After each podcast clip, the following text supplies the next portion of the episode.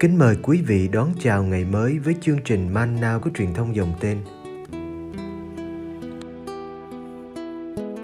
Chương trình hôm nay gồm có những mục sau. Trước hết là lời Chúa và suy niệm. Kế đến là hạnh các thánh. Bây giờ kính mời quý vị cùng theo dõi chương trình.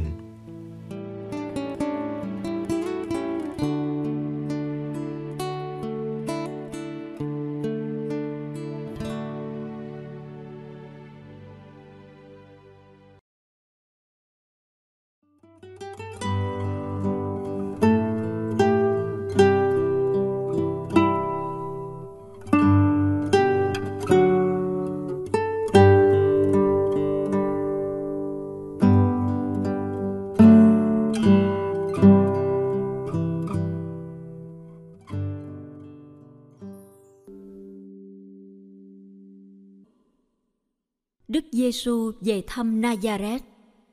Matthew chương 13 Khi Đức Giêsu kể các dụ ngôn ấy xong, người đi khỏi nơi đó.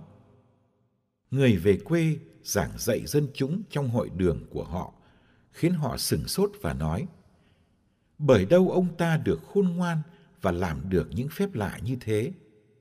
Ông không phải là con bác thợ sao? Mẹ của ông không phải là bà Maria anh em của ông không phải là các ông Jacobe, Joseph, Simon và Judas sao? Và chị em của ông không phải đều là bà con lối xóm với chúng ta sao? Vậy bởi đâu ông ta được như thế? Và họ vấp ngã vì người.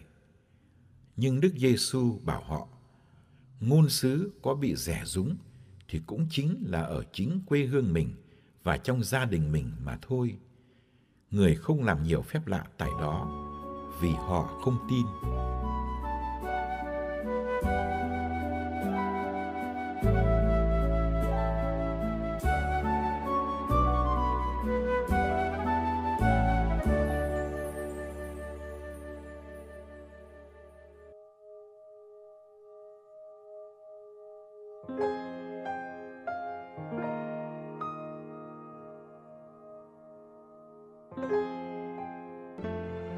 Sau khi đã chịu phép rửa vào hoang địa để cầu nguyện ăn chay.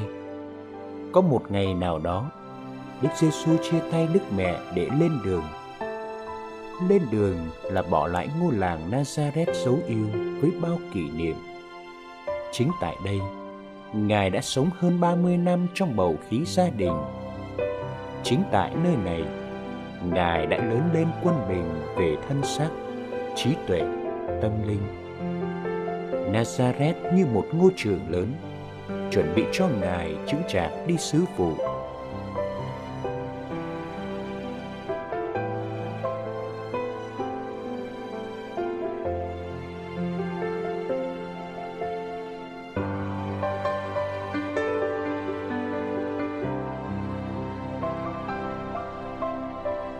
Tại đây, Đức Giêsu đã là con bác thợ du xe và đã trở thành thợ theo truyền thống cha truyền con nối. Ngài đã được dạy nghề và hành nghề để kiếm sống cho bản thân và gia đình. Đức Giêsu là một người thợ tại Nazareth, phục vụ cho nhu cầu dân làng.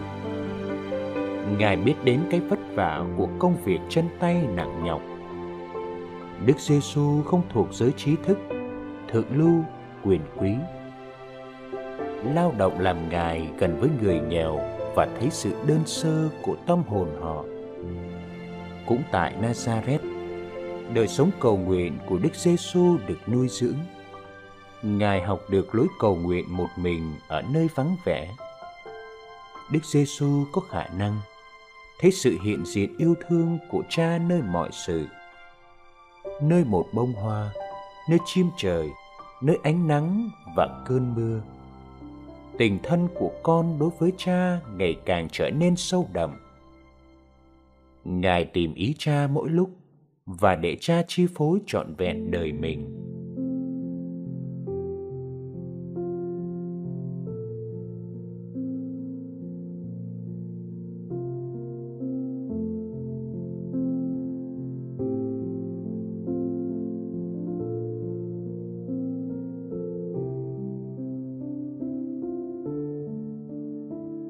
Hôm nay Đức Giêsu trở về làng cũ sau một thời gian đi sứ vụ.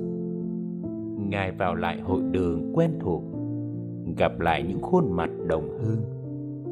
Không rõ trước đây, có lần nào bác thợ du xe được mời giảng ở đây chưa? Nhưng lần này, khi trở về với tiếng tăm từ những phép lạ làm ở nơi khác, Đức Giêsu đã khiến dân làng sửng sốt vì sự khôn ngoan trong lời giảng dạy. Hai lần họ đặt câu hỏi, Bởi đâu ông ta được như thế?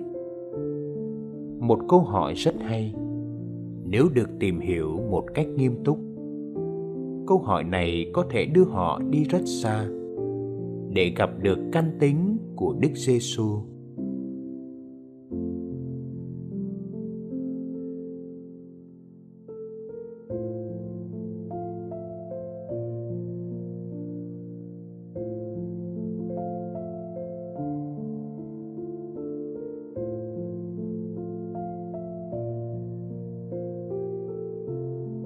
Tiếc thay, dân làng Nazareth lại không quên được nghề nghiệp của cha Ngài.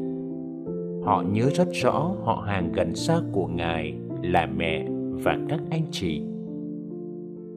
Họ có thể kể tên từng anh chị em của Ngài vì đều là bà con lối xóm. Đức Giêsu là người mà họ biết quá rõ từ thuở ấu thơ. Làm sao con người bình thường ít học đó lại có thể là một vị ngôn sứ. Làm sao từ ngôi làng nazareth vô danh này lại xuất hiện ngôn sứ được? Và họ vấp ngã vì đức giê xu nghĩa là họ đã không tin vào ngài. Cái biết gần gũi của họ về ngài lại trở nên thành kín, khiến cho họ không thể tiến sâu hơn vào mầu nhiệm con người đức giê xu người đồng hương của ngài đã không trả lời được câu hỏi. Bởi đâu?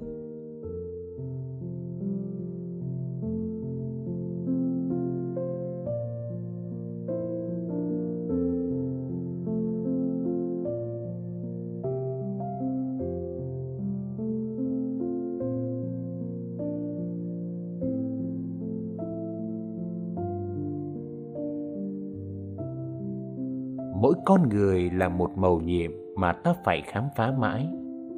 Có những màu nhiệm lớn ẩn trong lớp áo tầm thường. Dân làng nazareth đã không nhận ra hồng phúc mà họ đang hưởng. Chúng ta cũng cần được giải thoát khỏi những cái biết hẹp hòi để thấy mình hạnh phúc khi sống với người khác gần bên.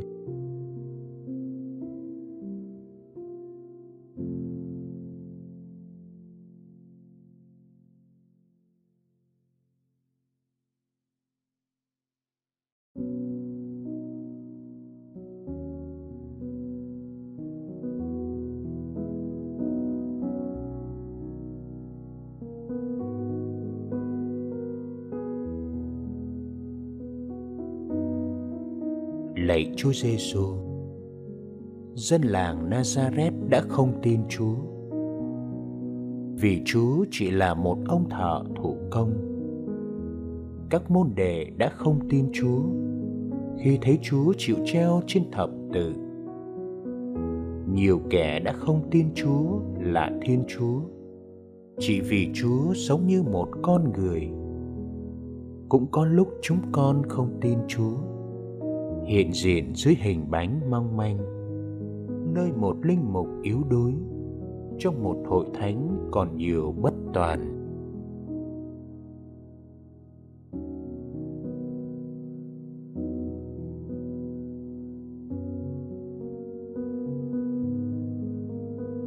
Dường như chúa thích ẩn mình nơi những gì thế gian chê bỏ, để chúng con tập nhận ra ngài bằng con mắt đức tin.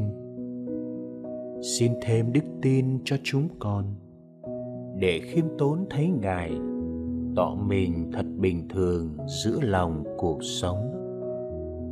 Amen.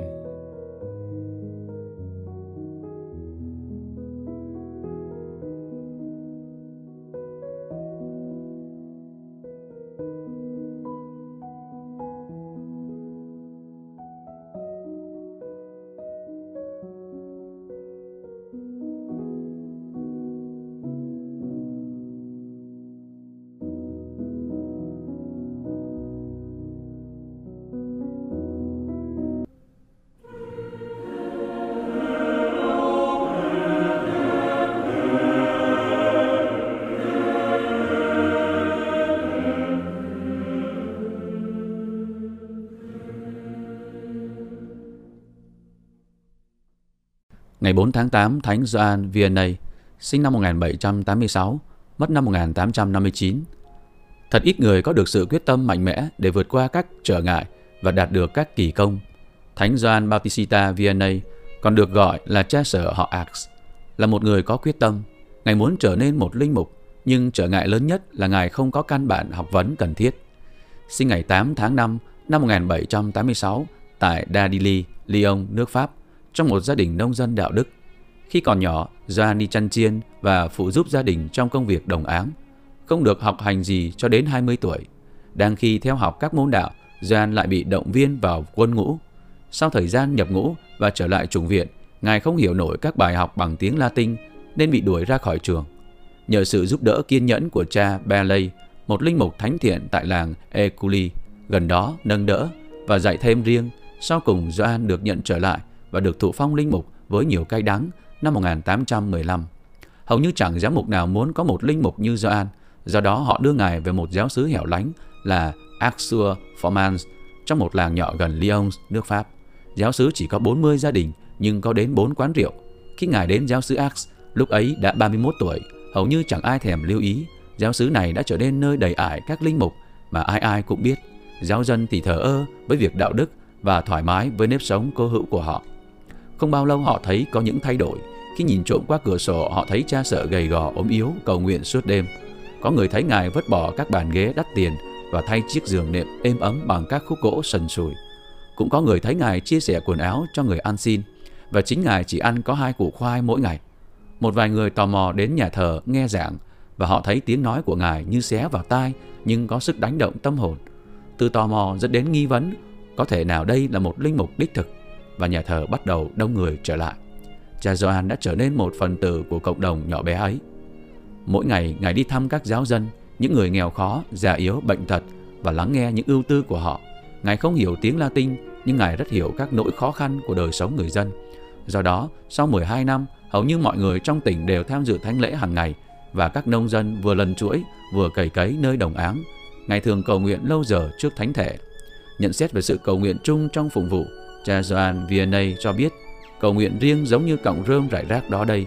Nếu bạn đốt lên nó chỉ tạo thành ngọn lửa nhỏ, nhưng gom các cọng rơm ấy lại và đốt lên, bạn có được ngọn lửa lớn, vươn lên cao như một cột lửa đến tận trời xanh.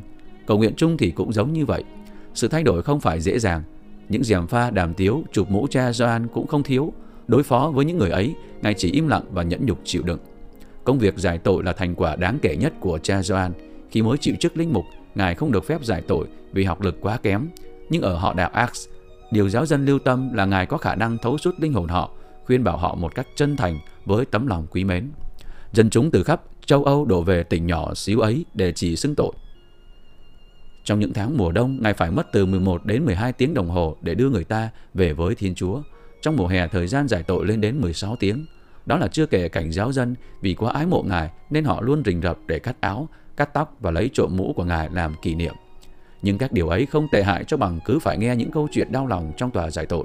Nếu một người không quyết tâm sống ơn gọi linh mục thì không thể nào chịu đựng nổi sự hy sinh bền bỉ như vậy. Với thân hình mảnh khảnh nhưng gánh nặng quá lớn vì yêu quý các linh hồn, sức khỏe của Ngài ngày càng xa sút. Theo lời khuyên của các bác sĩ, Ngài tìm cách trốn khỏi giáo xứ để có chút thời giờ tĩnh dưỡng, nhưng cả xứ biết tin đã tìm cách chặn đường Ngài. Bất chấp điều ấy, Ngài lên đường trở về quê nhà, nhưng cả đoàn người hành hương lại theo Ngài đến đó. Biết rằng không thể nào được yên thân, Ngài trở về họ đạo. Ngài từ trần ngày 4 tháng 8 năm 1859 sau cơn bệnh nặng, hưởng thọ 73 tuổi. 45 năm sau, ngày 17 tháng 6 năm 1904, thi hài cha sở họ Ax đã được cải lên trong tiến trình tôn phong chân phước. Người ta nhận thấy thi hài của ngài vẫn còn nguyên vẹn, tuy khô đét và sạm đen. Gương mặt vẫn còn có thể nhận ra rõ ràng, chỉ bị một chút ảnh hưởng của cái chết mà thôi.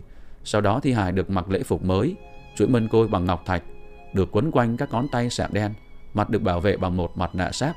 Vào ngày 2 tháng 4 năm 1905, các người cao niên tại xứ Ax, những người rất quen biết cha thánh đã được xem xác thánh của ngài.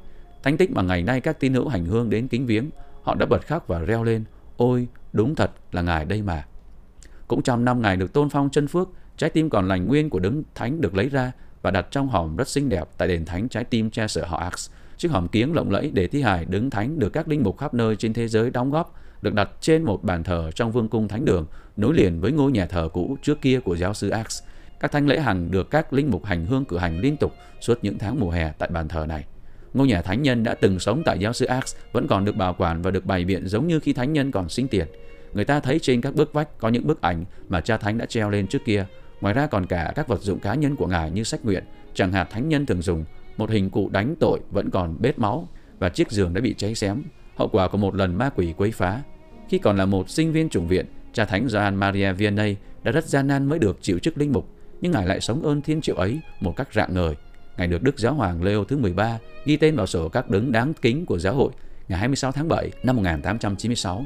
Đức Thánh Giáo hoàng Pio thứ 10 đã tôn phong ngài lên bậc chân phước ngày 8 tháng 1 năm 1905 và 20 năm sau, Đức Giáo hoàng Pio thứ 11 đã nâng cha Joan Maria Vianney lên hàng hiện thánh ngày 31 tháng 5 năm 1925 và đến năm 1929, Ngài được tôn nhận làm quan thầy tất cả các linh mục coi sứ khắp thế giới.